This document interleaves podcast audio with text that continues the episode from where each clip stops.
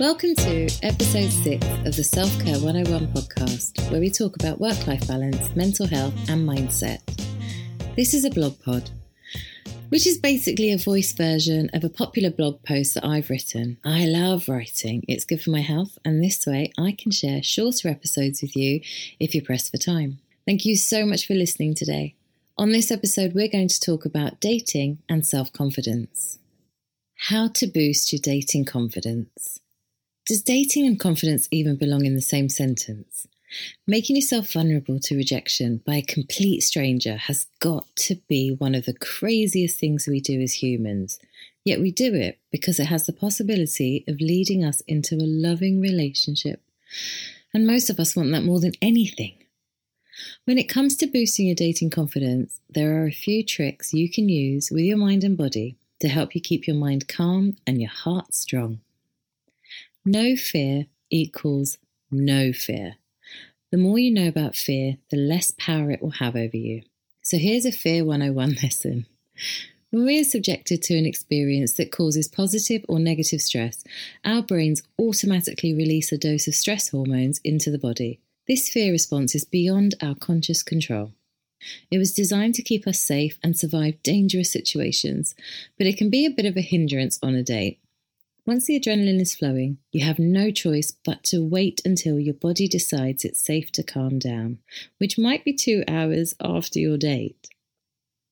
So if you find your heart racing, your palms sweating, and your voice shaking, know that your nervous system may take some time to decide to calm down. How do you deal with fear? The most effective strategy is to get your nervous system on board. Getting into a relaxed state on a daily basis is the best way to help your fear response become less active over time. Meditation, yoga, exercise, and healthy eating can all help. To create a state of calm immediately before your date, try some techniques such as taking slow, deep belly breaths, practicing calming yoga poses, or meditating. Definitely give yourself adequate time to be ready so you have no reason to get your brain stressed, like rushing in traffic, looking for parking, or agonizing over the perfect date clothes. If you find yourself in high stress mode in the middle of a date, excuse yourself and take some deep breaths in the bathroom. Better yet, learn how to be mindful of your breathing during a date. This is easy and completely undetectable when you become good at it.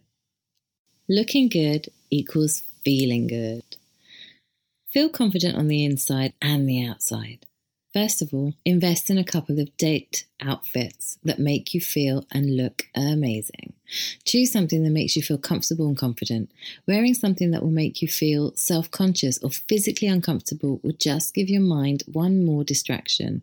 The bonus is that you won't spend hours agonizing over what to wear and put your mind into the fear state. Be mindful of why you wear what you wear. Are you hiding your body because you're embarrassed about how you look? Or are you allowing yourself to feel vulnerable and authentic? Most of us tend to feel self conscious about our bodies on some level. Sometimes we really do need to get healthy and lose some pounds.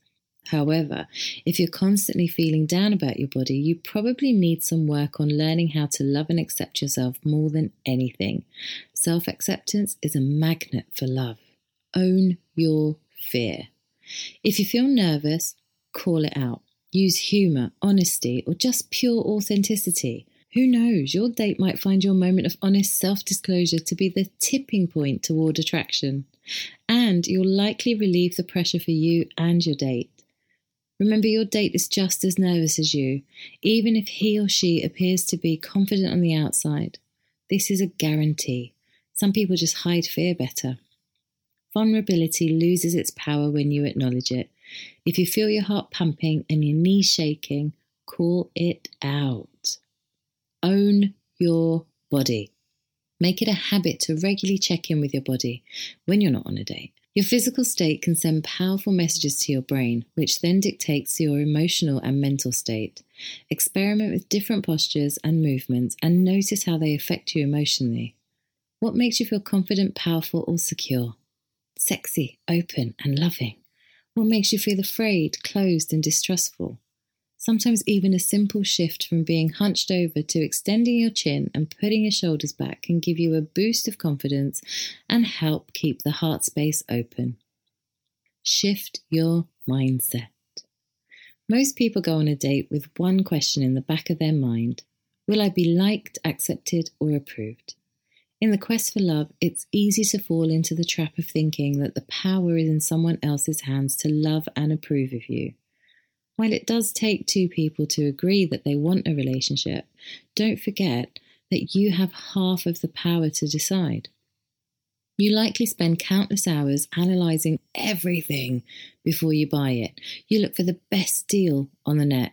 You shop around for a new car or the perfect shoes or the most delicious Thai food. So, why is it that when it comes to dating, you lose your choosiness? If you find yourself in a pattern of feeling very vulnerable in the dating process, feeling anxious and seeking approval, it's time to change your mindset. Become a dating consumer. This shift in thinking can help you feel empowered and confident.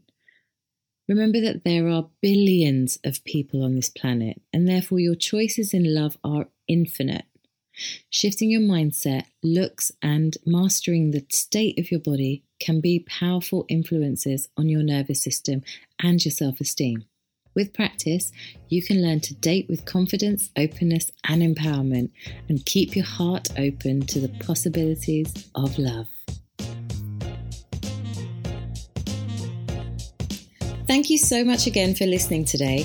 If you enjoyed this episode, then please subscribe to the Self Care 101 podcast. For more tips and tricks, head over to my website, franklycoaching.com, or for daily inspiration, you can follow me on the socials at franklycoaching. Talk to you soon.